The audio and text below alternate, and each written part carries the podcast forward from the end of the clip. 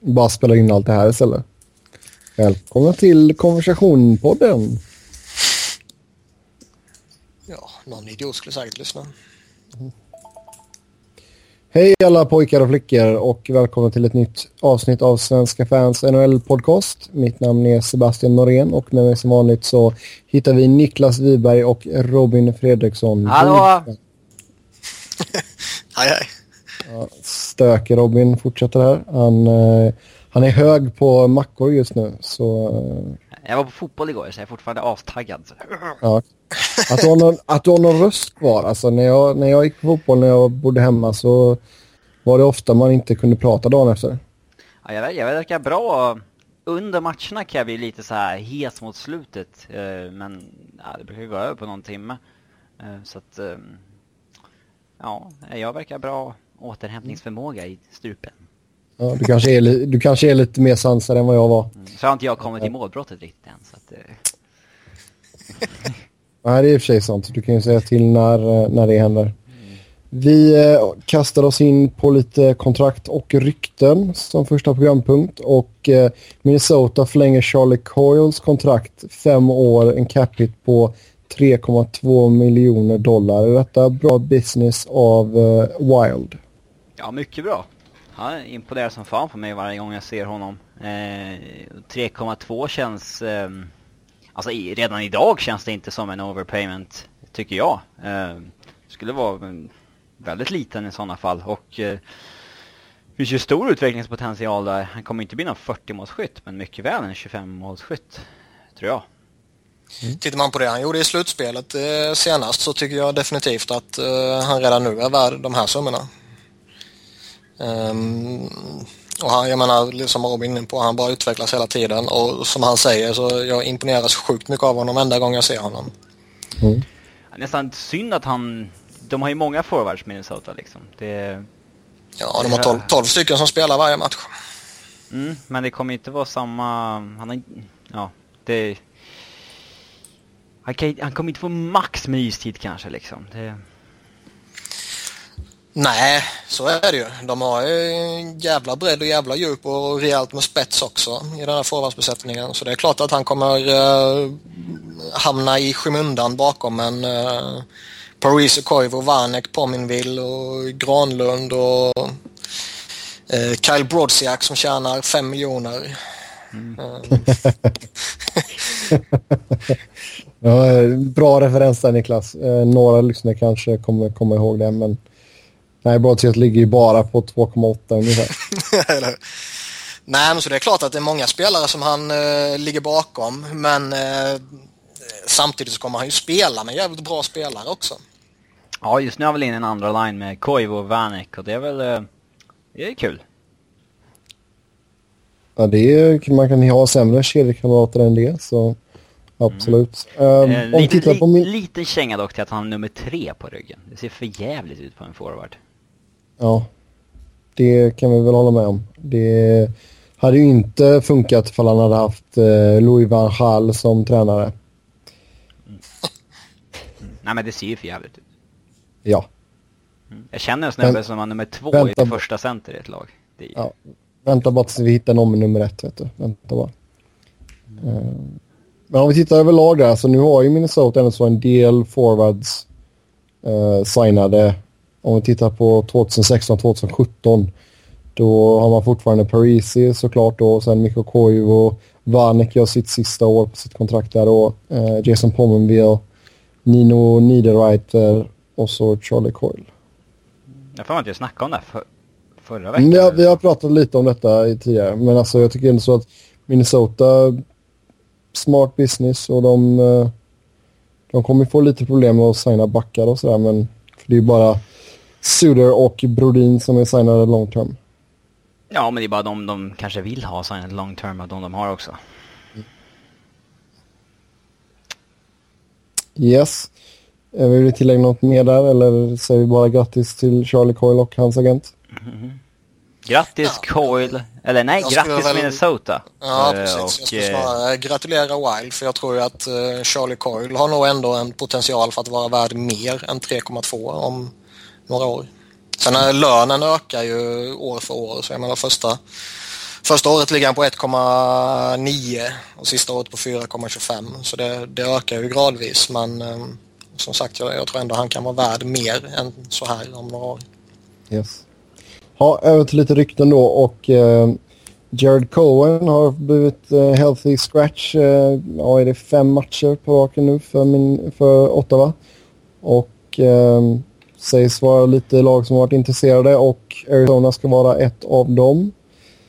Eh, Bruce Garriock ska vi eh, citera här från Ottawa Sun, eh, skribenten. Och eh, det verkar ändå så inte som att Ottawa är jättesugna på att trada Cohen.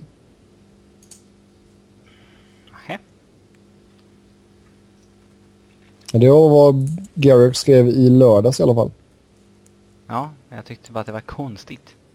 Mm.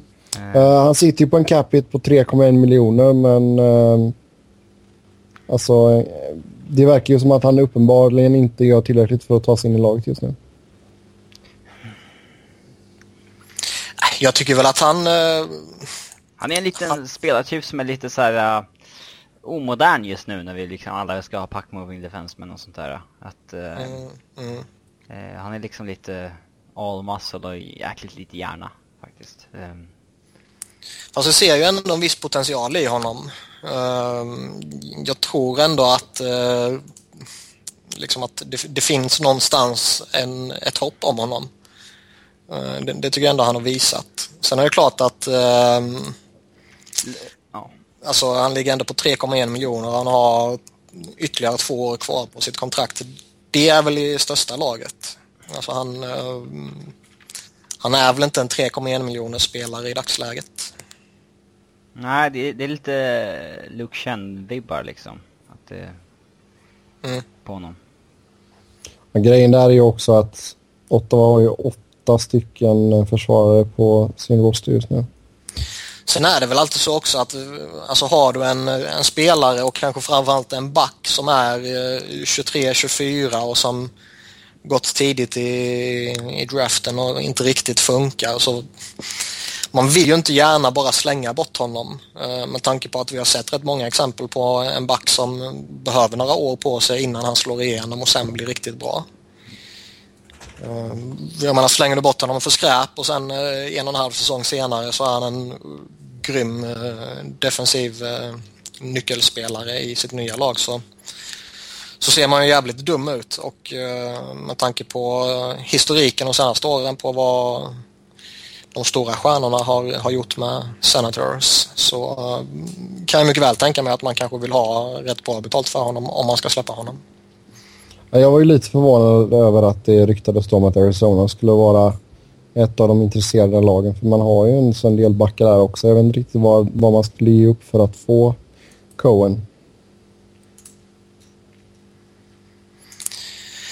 Nej, och skulle jag säga Alltså skulle jag vara i Ottawas uh, sits så vill jag snarare ha någonting för framtiden. Jag vill inte ha en färdig spelare. något med offensiv potential, typ. Ja, för där finns ju så mycket att hämta ifrån Arizona. Mm. Domi? Ja, men det, det händer ju inte. Vad heter han då? Typ... Perlini? Ja, Brendan Perlini och Domi är typ de enda två som verkligen kan bli en ordentliga poängmakare liksom. Så de kommer nog hålla ganska hårt i de två. Det kan jag hålla med om att de bör göra. Eh, och jag skulle kanske inte släppa någon av de två för honom. Men, Nej, äh, men eh, Ottawa borde be om någonting med offensiv potential. Ja, alltså, de har inget ja. att tjäna på att ta tillbaka en annan back liksom. För att deras backuppsättning är ju bra som den är utan Cohen. Det är helt okej för att vara ett icke-slutbeslag. Men eh, ja, de, eh, ja, de har Zibanejad liksom och så här, man vet inte riktigt vad han ska ta vägen och så här. Det, nej, de behöver lite offensiv potential. Mm. Ja, vi får se ifall Ottawa gör några moves här snart. De har inlett säsongen ganska bra i alla fall. Sen uh, Buffalo, det är inte så konstigt att det ryktas lite om dem. Ehm, de hade kunnat tänka sig att skicka iväg Tyler Myers till uh, Detroit i utbyte mot uh, Dylan Larkin och Jakob Kindel. Men det sa Detroit nej tack till. Och ehm, spontan kommentar på, på den traden? Eller tradeförslaget? Eh, det känns som ganska fair price för Tyler Myers faktiskt. Jacob Kindle kan de definitivt avvara liksom. Det är nästan så att de vill släppa en back ifall de ska ta in Myers. Och eh, Dylan Larkin är deras, eh, han är ju deras första val från i somras. Eh, men det är en kille som sägs vara ganska grön. Han är en Michigan-spelare som de har koll på förstås. Han kom, går på University of Michigan och ska väl gå fyra år där innan det är dags för NHL. Eh, eh, mm. Ja, men alltså de, jag, jag vet faktiskt inte varför de tackar nej till den här, uh, det här förslaget om de inte är jätte, jättehöga på Dylan Larkin. Uh, det jag, det jag kan se är väl eh, en långsiktig oro över centerpositionen.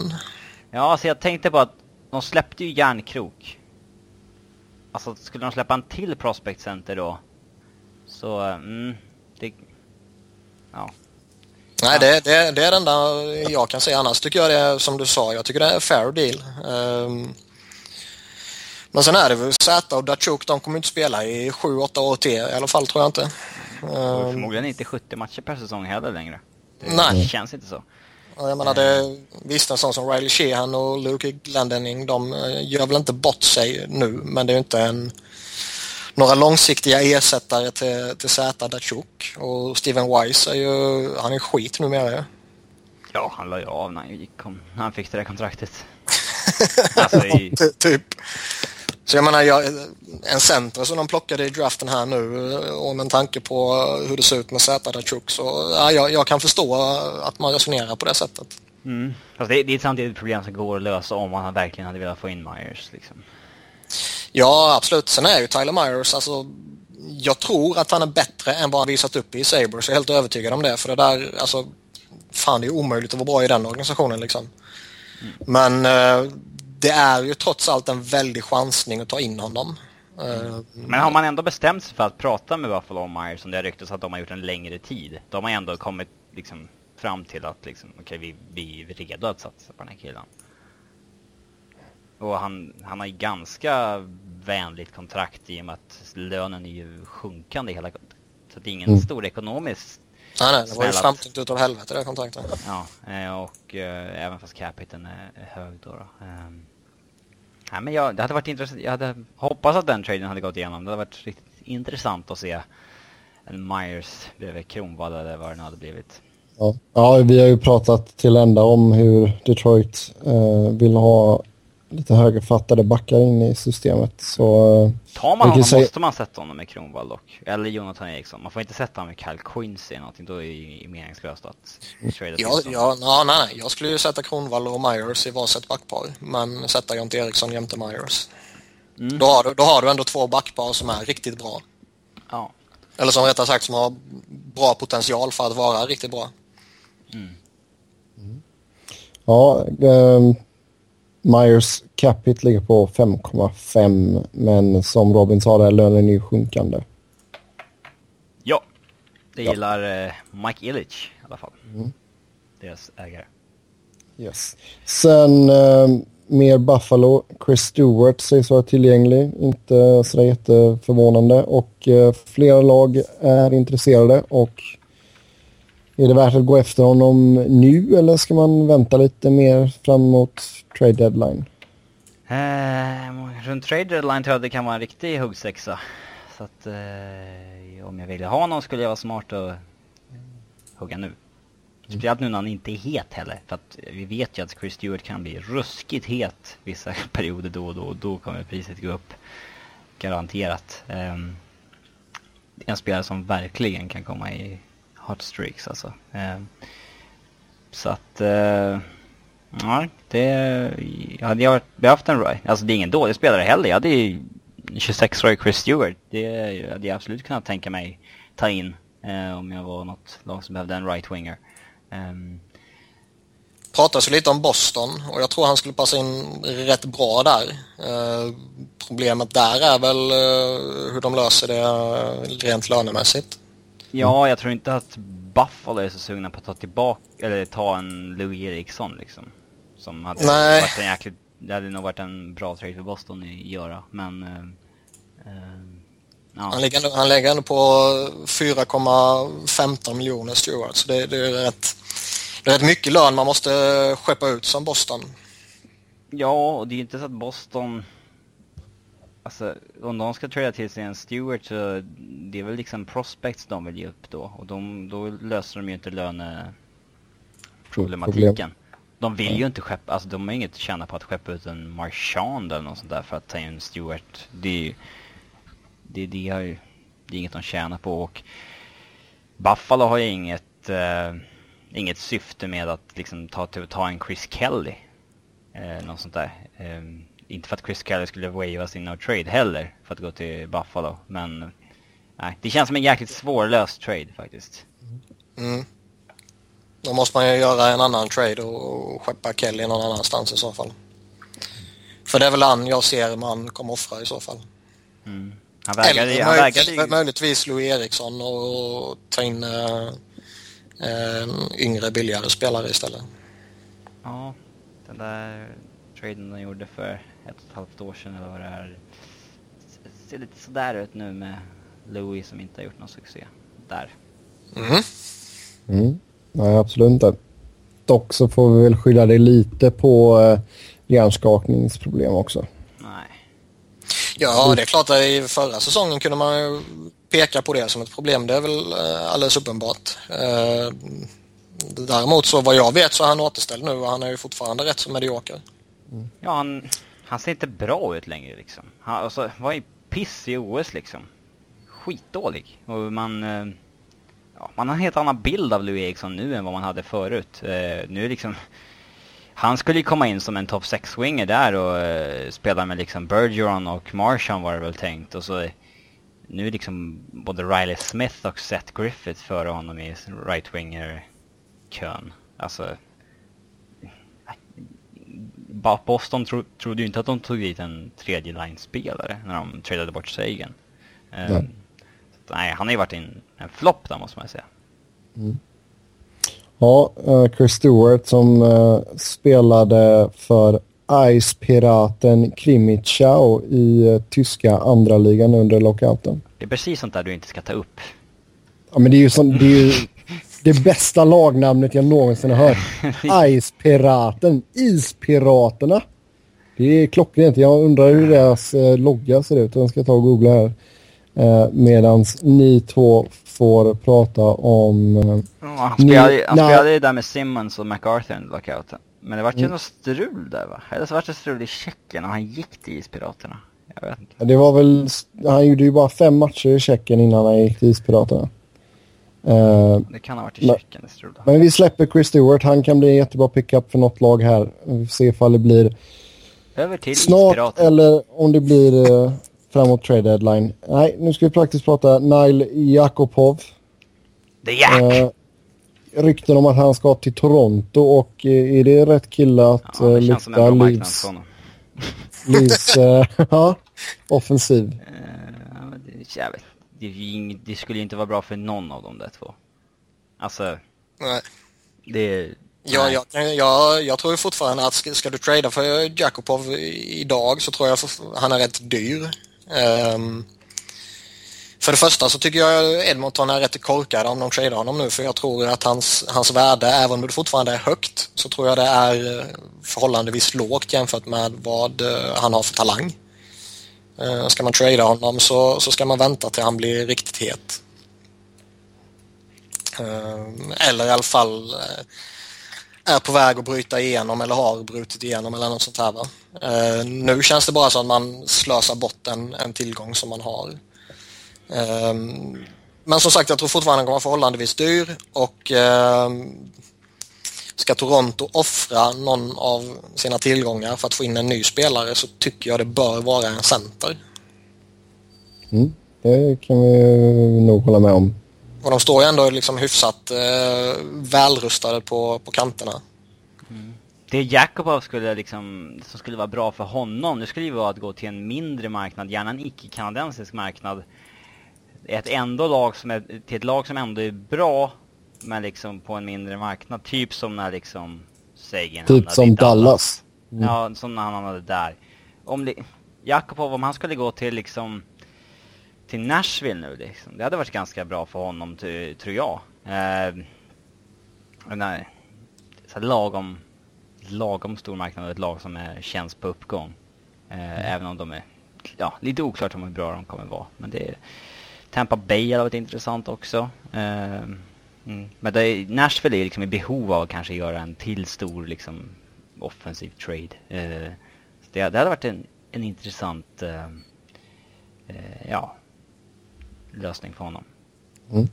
Kan de skicka en av sina hundratals backar också till eh, Edmonton? mm, ja, vi får se där. Jakobov, det har ju snackats en ganska länge om, om honom till Toronto i och för sig. Ryan Ellis mot Jakobov. Tackar du ja till den? Om du är Edmonton. Eh, ja, det skulle jag nog göra. Det, det tycker jag... Om du är Nashville ja. då? Nej.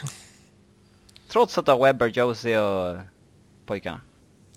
Ja, alltså Ryan Ellis kan man ju definitivt undvara. Uh, grejen är väl bara att jag tror man kan få, om man väljer att trada honom tror jag man kan få bättre utbyte för honom än, än uh, Jakopov som uh, man inte riktigt vet vad man har. Mm. Ja, men ett miljöombyte för Jakobov hade nog inte skadat i alla fall. Mm. Och inte till Toronto. Nej, verkligen inte. Uh, mm. Vi släpper ryktena där och sen ska vi... Uh, eller ja, inte riktigt, men vi ska spekulera lite i uh, den eviga sagan som är Jakob Markström. han har inlett säsongen extremt bra i AHL med Utica Comets. släppt in ett mål på fyra matcher och hållit tre raka nollor i eh, skrivande stund. Eller inspelande stund. uh, va, va, alltså, vad ska Markström behöva göra för att få en chans i NHL? Det, det känns ju inte som att han kommer få den i Vancouver i alla fall. Han hade ju inte gjort tillräckligt eh, till i somras i alla fall eftersom inget lag var villiga att ta upp honom för waivers.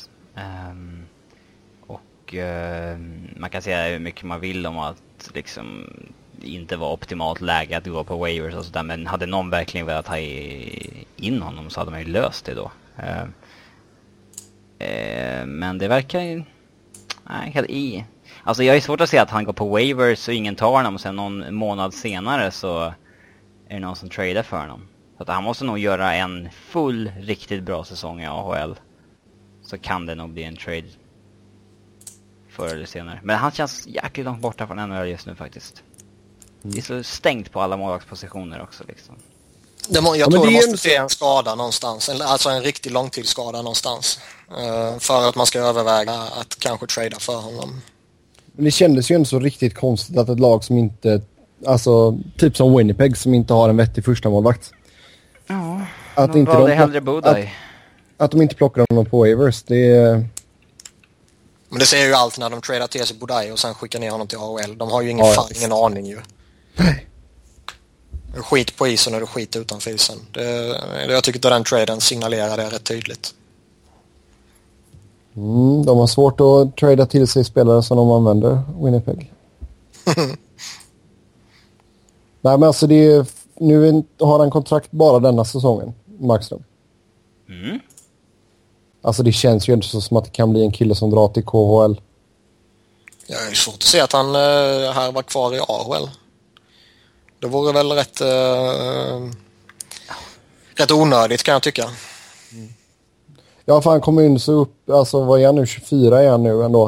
Uh, så jag menar, han borde ju alltså spela på högsta nivån han kan här nu och börja känna lite stålar också. Det är inte jättesent att komma in om man är 24 som målvakt men um, han är liksom varit, han kom ju fram så jävla tidigt liksom. Mm. Han var ju grym i kvalserien 2008 och det är ju länge sedan nu. Han är 18 bast. Han räddade kvar Brynäs. Mm. Nej, det är svårt att säga som sagt. Jag tror inte att det blir, kommer komma något direkt läge i Vancouver om inte både Miller och eh, Lex skulle gå sönder. Mm. Skulle någon... Räcker väl med att en går sönder. Skulle någon gå sönder om de kallar upp Markström då har de ett delikat problem sen. Om de ska, då, för att ska han gå på waivers då, om han har den här statistiken, då kommer ju något lag plocka honom. Mm. Ja, nej, vi får se vad som händer. Det, det är synd det, för det var ju så alltså största målvaktstalangen vi hade haft på ett bra tag kändes det så som när han kom upp där och spelade i JVM och allt det här. Ehm, det känns lite som att hans talang går till spillo. Ja. Mm. Uh, vi önskar Jakob lycka till i alla fall. Uh, men vi önskar inte några skador på Eddie Läck. På tal om skador. Sicken segway. Uh, Sedeno Chara knäskadad borta 4 till 6 veckor. Och hur klarar sig Bruins utan Chara? Och eh, hur klarar sig mitt fantasylag utan Chara? Jag hoppas att båda lagen kollapsar fullkomligt. Det är ett tungt slag för Boston som liksom de har inlett ganska knackigt. Som vi snackade ja, om förra veckan. Och så tappar de sin överlägset bästa back och är liksom en topp tre back i ligan. Eh, det är en, en tung jäkla smäll alltså. Det, definitivt. Och den där back, backbesättningen utan Chara känns ju väldigt, väldigt inte värdig ett contenderlag alls. Nej, verkligen. Man, eh, Dennis Seidenberg är stabil, men inte mycket mer. Um, Krug är bra man, powerplay, men inte mycket mer. Nej, liksom man, man kommer ju förlita sig jättemycket på en Tory Krug och en Dougie Hamilton nu. Hamilton tycker jag känns väldigt, alltså, han känns väldigt rå liksom. Han, inte alls så... Jag tycker inte att han är så här jätte, jättebra när jag ser honom spela. Um, Nej, och det är därför det är en sån chansning att man måste förlita sig så mycket på de två. Eh, men sen har de liksom Adam McQuaid och Seidenberg. De kommer väl göra sitt i defensiven och Kevin Miller kommer kämpa och slita och, och så vidare. Men just att man ska få igång offensiven från, från backplatsen, där, där litar man ju på två eh, väldigt gröna spelare. Även om Tory Krug gjorde dundersuccé när han kom upp. Mm. Ja, och vad, vad tror jag? Alltså, som ni säger, Doug Hampton fortfarande lite grön. Tory Krug, som Robin sa, bra i PP, men... Ja. Det är klart att det är tufft att tappa en sån kille som Kära och det är inte Alltså en knäskada på en sån kropp också är nog inte det, det bästa. Nej, han börjar bli tåren. Mm. Börjar gå sönder lite här och var. Så att... Man såg ju redan denna säsongen och man såg förra säsongen att den är på nedgång som vi har pratat om tidigare. Um, det kommer ju bli intressant uh, så tillvida att man nu får en liten glimt av framtiden. Uh, för det har ju pratats rätt länge och vi har själva nämnt det här också att uh, Bostons eh, window. Ja, window för att eh, vara en fullfjädrad contender är ju på väg att stängas. Med tanke på hur gammal eh, Chara är och med tanke på att han eh, så småningom kommer tappa. Mm. Uh, ja. Nu får man ju lite känsla hur det kan se ut. Om det blir förhållandevis fort som han börjar tackla av. Alltså det är ju svårt att säga också. Liksom, ja, vi, vi vet ju självklart inte vad taket är för Krug och Hamilton. Men alltså, spontant så känns det väl inte som att någon av dem kommer att utvecklas till att bli en topp 10-back i ligan. Dogge Hamilton kan nog vara liksom en... Jag ska inte utesluta att det är en Norris kille i framtiden, men han känns inte alls i närheten av det nu. Um, Tory Krug tycker jag inte har så mycket uppsida utöver sin fina, sitt fina skott och sin liksom... Ja, alltså offensivt. Eh, men han kommer inte vara en liksom fullfjädrad top 2 defenseman liksom som du kan spela 30 minuter per match. Han aldrig liksom. Han redan nu, alltså idag så får han nästan ut, alltså han startar extremt mycket byten i offensiv zon, väldigt sällan i egen zon. Eh, och sådär så att eh, ja, vem man ska förlita sig på när Kär är borta, det blir, det blir intressant om man hade önskat att man hade mm, hållit i lite Johnny Boychuk-traden. De hade ju inget att välja på ju. Nej, men de var, alltså... ju, de var ju tvungna att dumpa lön och liksom, och så var det han eller Chris Kelly eller Louis Eriksson eller Brad Marchand. Då tittar man hur laget såg ut när de gjorde traden så var det väl rätt att släppa en back. Var det inte snack om att de hade kunnat klara sig under löntaget med Boychuk? Även fast det är på håret.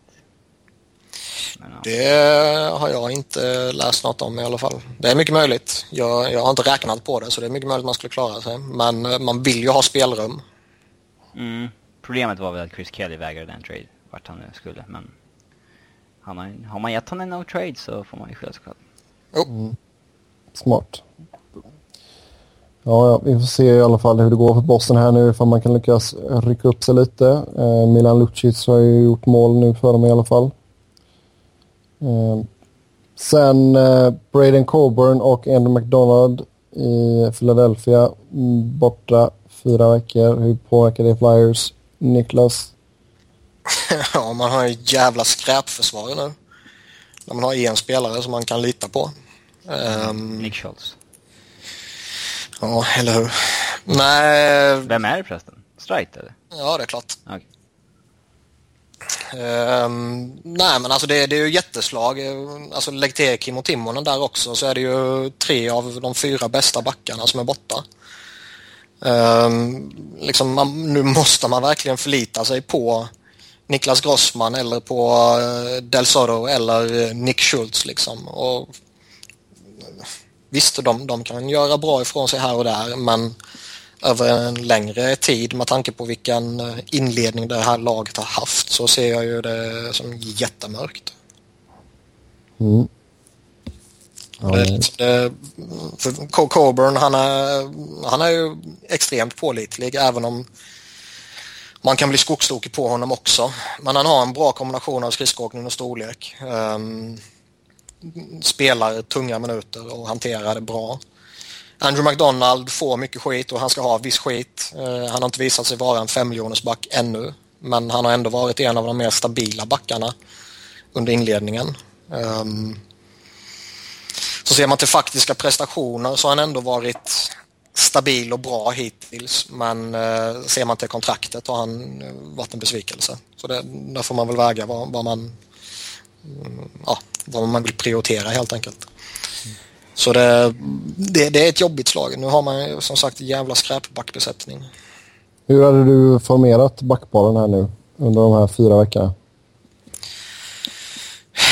Alltså, det enda man absolut inte kan göra det är att sätta Niklas Grossman och Luke Chen i samma backpar. Och det var exakt vad de jävla idioterna gjorde under eh, vissa byten i senaste matchen här mot eh, Detroit. Um, Okej okay, om det är något byte som blir fel, alltså att det bara är den ena som hinner byta eller att det, det blir en icing efter och, och vet, massa sådana där saker. Men när man medvetet sätter de två på isen samtidigt om man inte bara gör det en gång liksom, då, fan, då är du inkompetent på riktigt.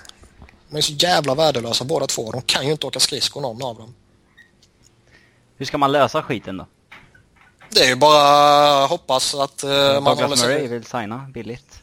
Nej, det är ju snack om Ryan Whitney och visst, det vore väl en, uh, en vettig kortsiktig ersättare så tillvida att man kan behålla de unga i AHL, vilket man verkar vilja.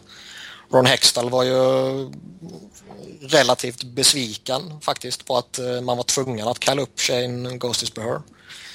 Um, och snackar liksom en hel del om att det, det, är inget man vill göra men situationen uh, tvingar oss till det. Vi vill hellre att han, uh, att han fortsätter spela och utvecklas nere i AHL. Um, ehm, jag tyckte han såg jättepigg ut när, när han kom upp här nu senaste matchen och visade ett mod och en, eh, en, en förmåga att transportera puck och ett passningsspel som ingen annan i försvaret förutom då Mark Strait har. Menar Ron Hextall då att han inte längre skulle utvecklas som han får klassa upp ett par matcher och testa på NHL? Jag tror, nej jag tror inte det. Alltså kortsiktigt tror jag inte det är några problem att han spelar två eller tre matcher. Däremot eh, vill man nog inte ha honom här uppe en månad. Det, det var den, det är den intrycket jag fick i alla fall.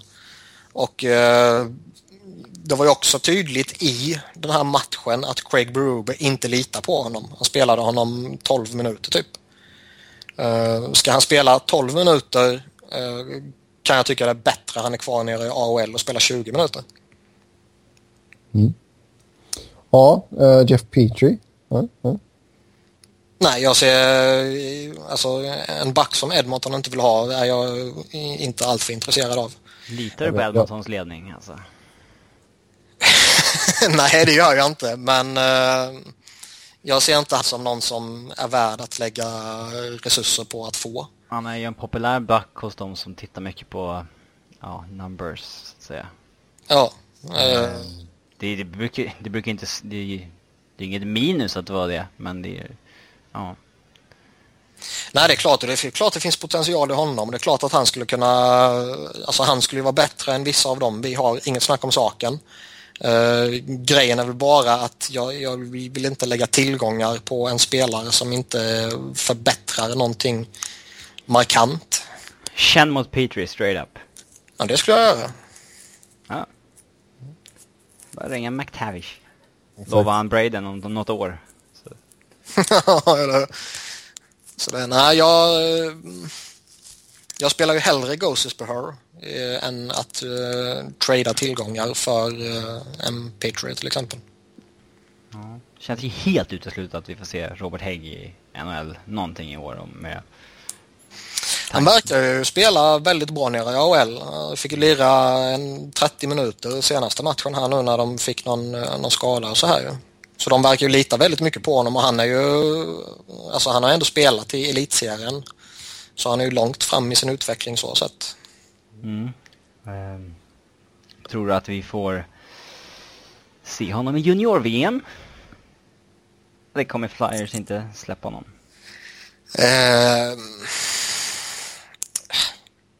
Jag Det skadar väl inte om man... Nej, liksom Det spelar man, det är väl en sak om det är uppe i A eller i NHL. Då tycker jag inte jag man ska släppa honom om, om, om han spelar i NHL så att säga.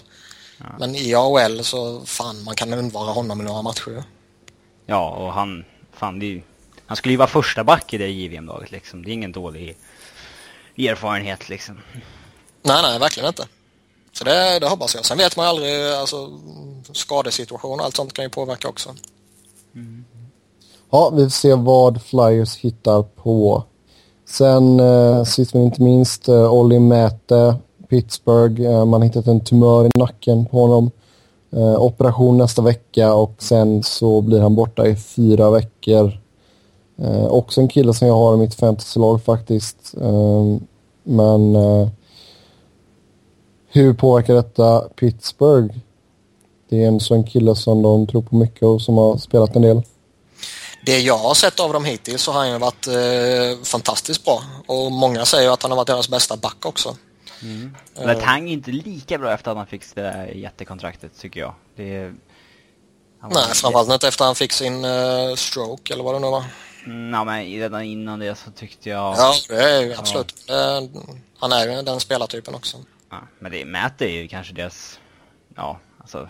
Elof och Martin är också bra, men alltså Matt är imponerande hur mycket han har tagit... Många minuter han tar i den där backbesättningen med många respekterade NHL-backar och då tänker jag inte på Rob Scuderi. Eh, och eh, alltså det är ja, han var ju ett jättefynd i, eh, i eh, draften för två år sedan, Mäte. Eh, måste man säga. Togs ju som nummer 22 liksom och det är många, många som gick in och som verkligen inte ser ut att... Jag menar, Flyers tog Scott Laten två platser tidigare. Den hade man kanske hellre haft en Mäte. Och alltså, skulle man göra om draften skulle han kanske gå topp 5 liksom. Det, Mm. Han är ett jätte, jättebra spelare. Mm. Nej, vi får hoppas att det, allting går bra för Mäte och att eh, de visste inte ännu ifall det, tumören var, eh, vad säger man, benign eller eh, cancerous. Ja. Det, var, det verkar väl däremot vara rätt stor sannolikhet för att det är cancer. Ja, 85% sa han väl. Ja. Men det verkar ju som att det så pass tidigt stadie och sådär så att det inte var något... Ja, de pratar inte om det som att det var något större Nej. problem egentligen. Att eh, det, ja, han ska vara tillbaka om fyra veckor helt enkelt. Fullt återställd. Ja, men det är bra det. Vi önskar Olli lycka till såklart med operationen och allt sånt där. Ehm, nu ska vi prata om något lite roligare. Vi ska göra en genomgång av olika spelartyper och eh, ta och lista våra personliga favoriter för eh, respektive kategori. Och vi börjar med power forward. Och eh, Robin, du kan få starta av detta. Eh, jag skulle väl säga Gabriel Landeskog. Eh, om man räknar honom som en power forward. Eh, det tycker Ja, jag man kan. Uh, Homer pick. Ja men vi snackar ju favoriter, inte vilka som är Ja. bäst. Ja. Ja. Kommer, kommer, du inte ta en enda Flyers-spelare eller? ja, jag kommer ta Wayne Simmons, men det ja, jag tänkte ju säga det. Det är ju det rätta valet. Gabriel ja. Landeskog är fel val ju. Okay. Ja, men nu är det personliga favoriter som sagt. neutrala svara på frågan tror jag. Mm. Ja. Ja. Um, Robin säger Gabriel Landeskog, Niklas säger Wayne Simmons och uh, det smärtar mig men jag håller med Niklas. Uh, Wayne Simmons är en, en, av mi, en av mina favoritspelare i alla kategorier. Så, det är han du har valt också? Ja, det är klart. Mm. Jag trodde först Sebbe skulle ta David Clarkson, men han verkar vara vettig här ju. Jag trodde han skulle ta det, ja, det första man hör när man hör ordet power forward, eller det första man tänker på det är ju Milan Lucic. Men det är ingen som tycker om honom så. Eh. Nej, alltså han är ju bra. Alltså om vi skulle snacka neutralt här så är han ju jättebra på det han gör, men jag tycker inte att det är... Fantastiskt svin att ha i laget. Måste ja, det är ju ingen bra människa liksom, så... Eh, nej, är fullkomligt dum i huvudet. Wayne Simmons är en riktigt där också. Lag. Alltså, ja, men det är klart, klart man hade. Uh, nästa kategori, Playmaker. Då får Niklas börja där. Jag uh, säger Joe Thornton. Jag uh, tycker fortfarande han är en playmaker som likt ingen annan kan diktera ett tempo i spelet. Uh, framförallt... Alexander Wennberg. Ja. Fast det var med i Hockeyallsvenskan jag såg det. Men... Ja. Nej, men jag, jag, han är grym på att diktera tempot och det tycker jag fortfarande han är ligans bästa på. Framförallt när det kommer till att liksom, dra ner på tempot när det behövs för att eh, eh, skapa tid och skapa ytor och eh, servera passningar. Mm. Jag hade också tänkt ha Thornton. Eh, men? Men, ja, ja, det är dumt om jag tar samma. Men ja, vad fan ska man göra liksom? Det... Men då kan du få tänka några sekunder så säger jag mitt ja, val. Och det är Ange Kopitar i LA. Eller det var ju ett jävla homerpick. Det är ett ordentligt homerpick. Det är ju... Mm. Skulle han vara någon ren... Ja. Han är... Ja. Han, han är en riktigt bra playmaker igen. Han är okej okay andra center. ja, eh, Robin, vad blir ditt val här nu när du ska ta någon annan? Thornton. Okej. Okay. Kul. Ja, ja men vad fan. Ja, jag... ja, men det är klart att det kan bli samma. Men som sagt, detta är personliga favoriter så det är lugnt. Eh. Nästa kategori, offensiv back. Där börjar jag och det är, finns ju bara Erik Karlsson där. I min bok. Mm. Eh, kommentar överflödig. Han är gammal Frölunda-spelare. Han är, ja. Han kommer från helt Frölunda Helt, helt underbar god gubbe. Kan man verkligen kalla sig gubbe? Man ser ju honom fortfarande som ett barn liksom om man tittar på honom. ja, det är ja. jättefan. Eh, Robin, offensiv back. Eh, Tyson Berry. Ja.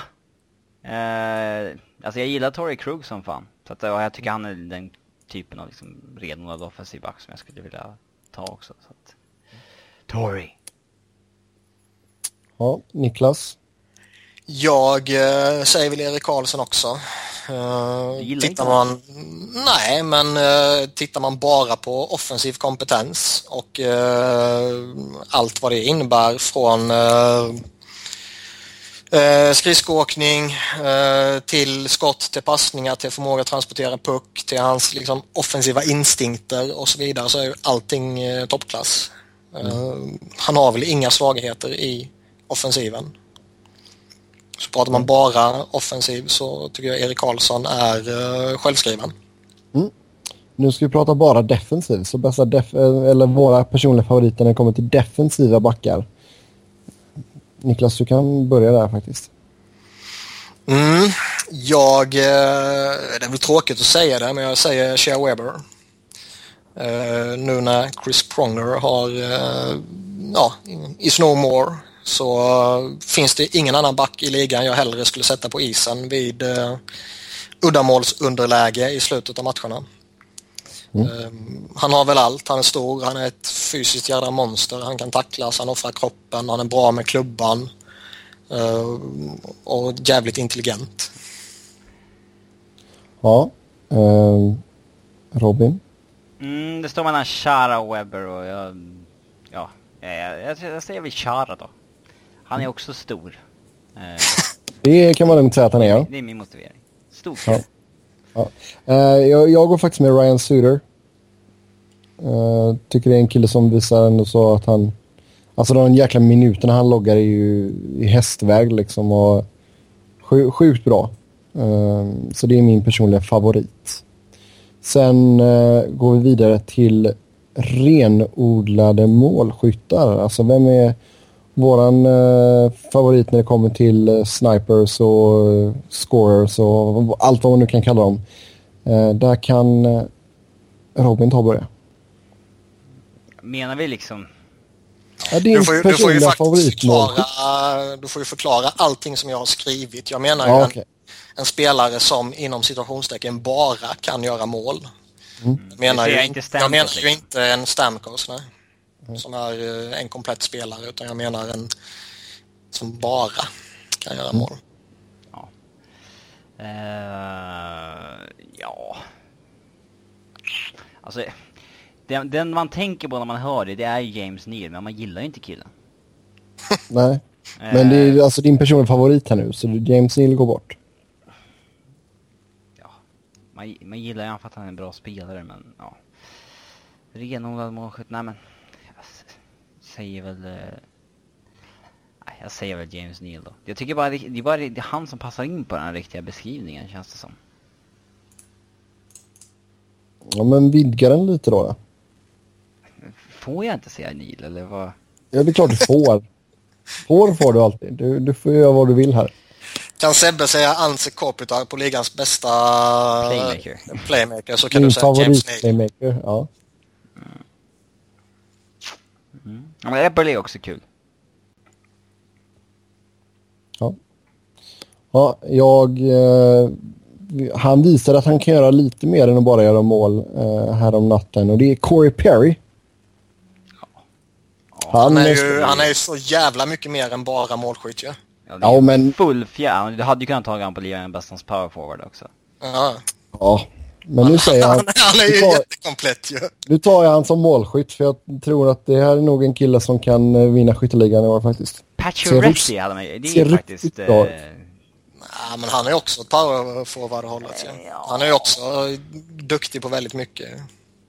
Ja, det är målskyttar som sticker ut med honom. På ett... Ja. Ja. Typ. Mm. Vem fan har du då som tycker att den här kategorin är så jävla lätt? du kan inte säga... Phil, Phil Radim Verbata kommer han in med typ. Nej, Phil Kessel. Phil Kessel, ja det är, tjej, eh, det är ingen dålig pick. Nej, det är klart. Eh, köttbullen ja. från Toronto. Ja, alltså jag tycker generellt sett och allt sånt där eh, så, så tycker jag han är rätt så medioker. Um, framförallt han, tycker jag han rätt ofta är rätt lat och rätt eh, frånvarande.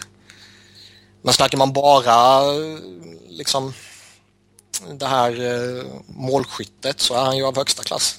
Man hade ju kunnat säga Bobby Ryan om han inte hade varit så jävla dålig i senaste året liksom. Mm.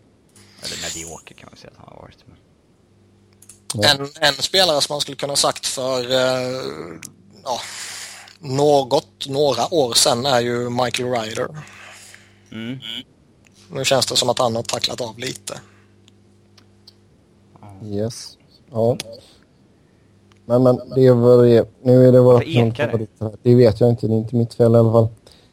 Uh, nästa hej, kategori hej. är uh, pucktransportör. Ja. Och uh, jag kan ta och kicka off det. det är Patrick Kane. Mm. Oerhört, skick, oerhört skicklig på att hålla puck alltså. Usch vad bra han är. Hålla puck? Ja men alltså inte bara att transportera pucken utan även att skydda puck från motståndarna och ja. Mm. Det okay. måste vara en otroligt svår spelare att spela mot. Ska det vara en spelare som bara transporterar pucken och inte gör någonting annat eller? Finns det sådana? uh, nej, den, den jag tycker vi överlägset bäst på det här i NHL är Alexander Ovechkin. Alltså alltid när han hämtar pucken i egen zon och sätter fart så slutar det med att den, alltså att man har ett etablerat anfall i offensiv zon. Han, det går ju inte att stoppa honom när han vill få in pucken i anfallszon. Um, så att uh, med den farten och kilon han har bakom där så det, det, går ju inte liksom. Uh, han är, jag tror att statistiken backar upp det jag säger där också, att han är den som tar in pucken i zon flest gånger i NHL. Mycket möjligt, mycket möjligt. Niklas, vad är ditt val här i denna kategorin? Jag eh, funderade rätt länge mellan Erik Karlsson och Pavel Datsjuk.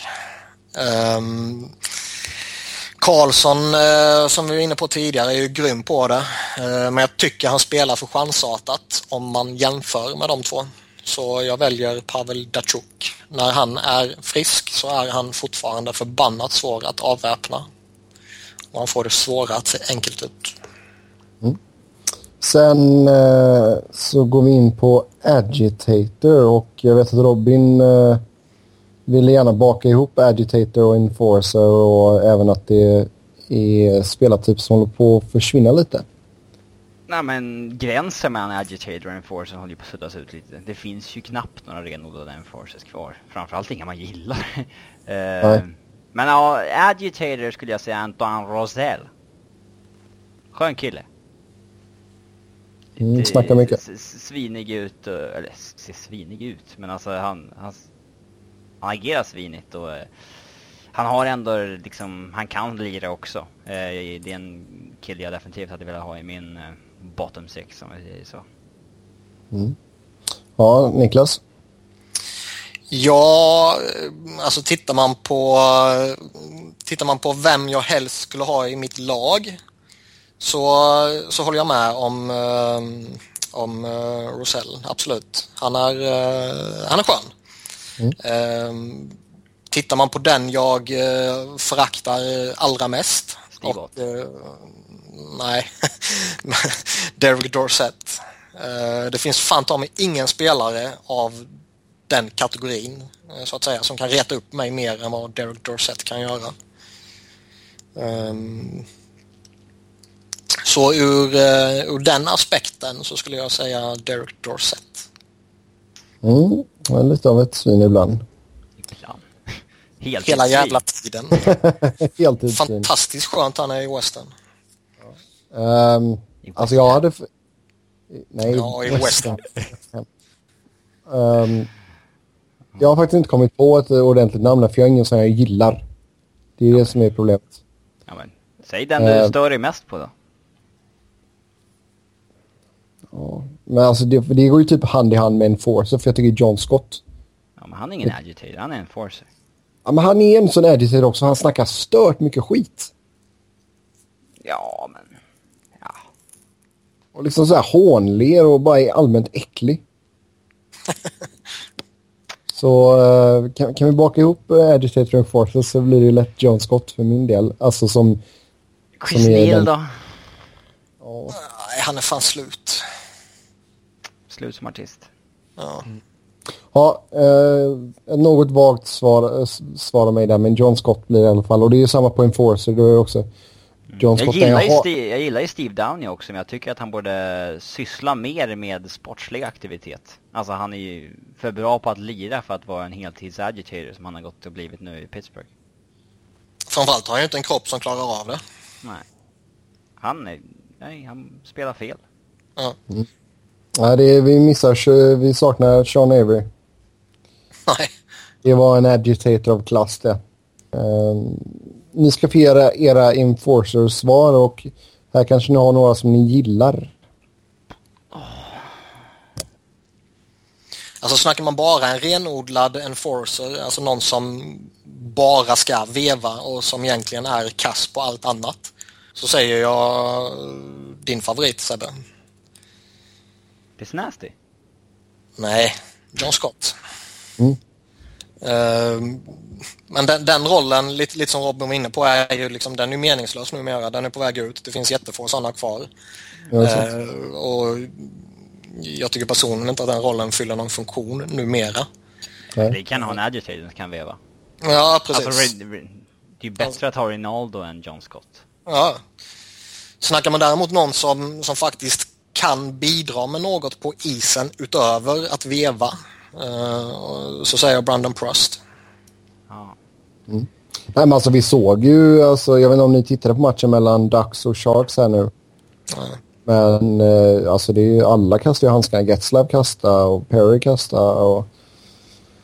Ja, ja nej, men det behövs och inte mer. Fram, framförallt så behövs det ju inte för att det finns så pass få sådana spelare kvar. Alltså Men de slåss ju bara mot varandra. Alltså, det- Ja, i princip är det så. I förr i tiden så var det ju ändå att det fanns ju minst en eller två i varje lag. Så för, alltså med tanke på att det andra laget hade en sån galning så var du själv tvungen att ha en också. Och så länge det var i, i rotation hela tiden så, så fanns det ändå argument för att den rollen behövdes.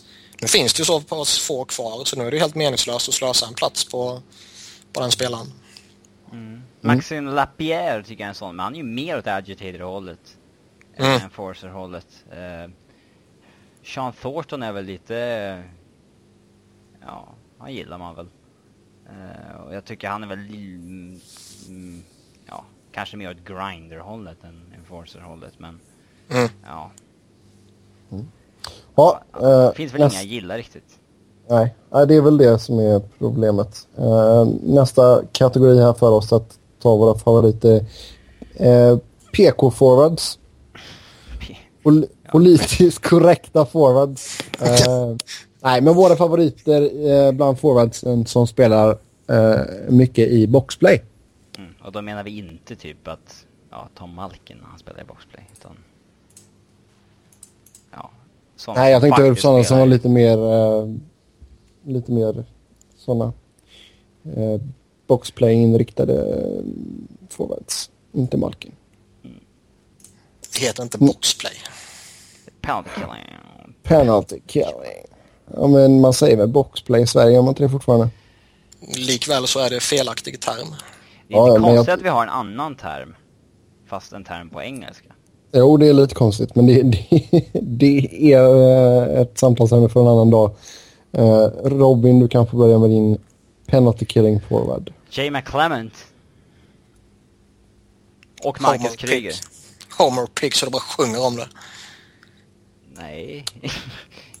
Nej. Eh, men Mark, Marcus Kryger och Jay McClement är väl två som jag håller jäkligt högt. Eh, eller, jag håller högt. Jag gillar bägge två. Kryger håller jag jävligt högt. Jag gillar Jay McClement. Kryger är bäst i världen. Eh, Jag vet inte om han är bäst i världen, men jag håller med om att det är den killen jag gillar mest av eh, penalty killing forwardsen. Kryger, eh, det visar ju speciellt då när Chicago vann cupen att eh, han är bra på det han gör. mm. Mm. Fantastiska Niklas? mm, siffror också, om man kollar statistiskt. Han är ingen Mikael Hansus. Mikael Hansson. Du har inte tagit Hanses va? Du har tagit Couturier. Susu spelar ju inte ens längre så jag kan inte välja han för fan. Jag har Eh, Couturier. jag skulle vilja säga Sean Couturier eller Thomas Plekanec. Men jag tycker båda två är för svaga i teckningarna. Det blir Kryger. Nej, det blir inte Kryger. Jag, eh, jag tror jag är inne på David Backes faktiskt. Ja men vad fan, du får inte ta en första center. Alltså, Han får väl ta vem fan han vill förutom Malkin har vi kommit överens om. Ja men. Backes spelar ändå jävligt mycket PK. Ja. Det vad vi- som var ett av ligans bästa PK i fjol. Ja. Jag, jag tycker, det, jag tycker det är ett högst befogat eh, val, men du kanske tolkar eh, kategorin som eh, Ja, bottom men- six-spelare typ. Ja, typ. Ja. Alltså, man kan ju säga, men då säger jag Bergeron då. Ja, men gill, gillar du han mer än Kryger? Ja, han är ligans bästa tvåvägsforward. Jo, men alltså jag menar, gillar du honom mer än, än Kryger? Jag, ju- gillar bra spelare. Jag vet ju mer eller mindre att du har planscher hemma på Kryger, hemma på, i pojkrummet. Nej, men däremot träffade jag Marcus Kryger på Burger King i Göteborg en gång. eh, och jag var lite berusad och agerade som att han borde veta vem jag är.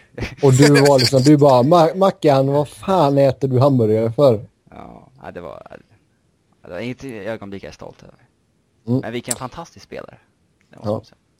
Uh, näst sista kategorin här, eh, mest mångsidiga forward som vi Tog du gillar den? mest.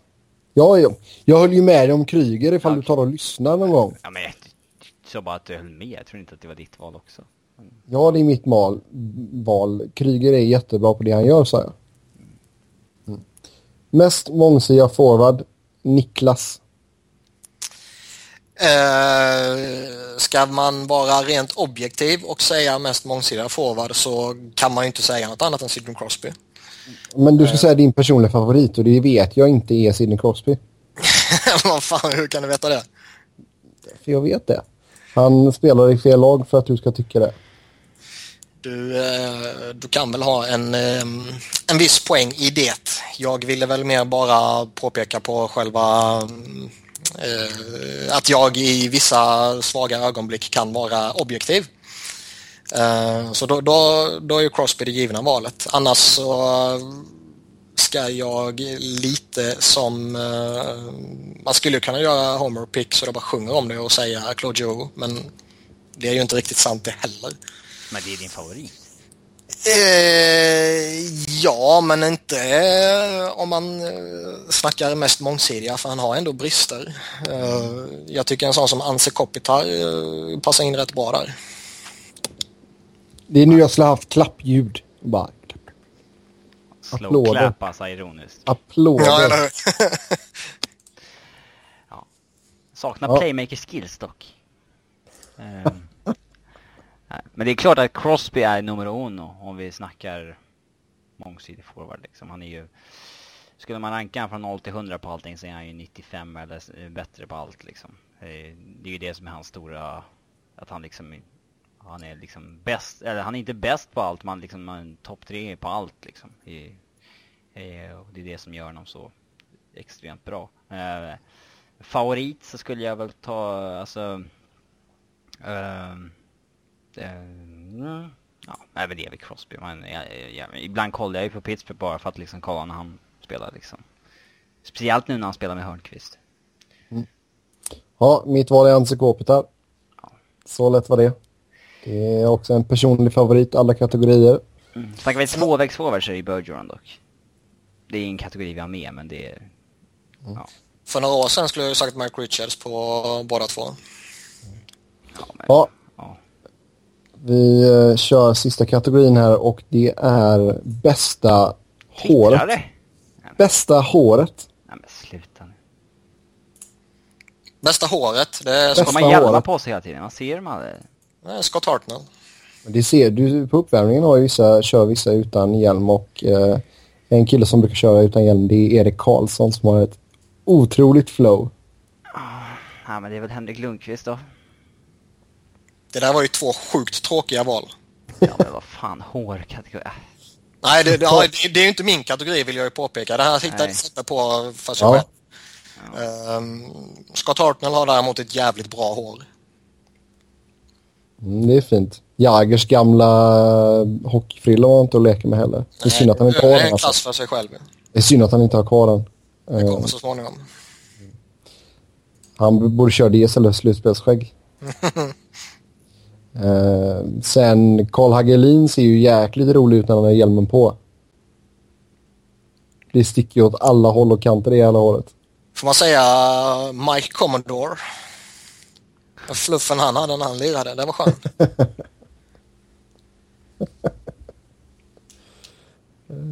ja, det finns många bra spelare som har haft ganska sköna frisser genom åren. Uh, Mm.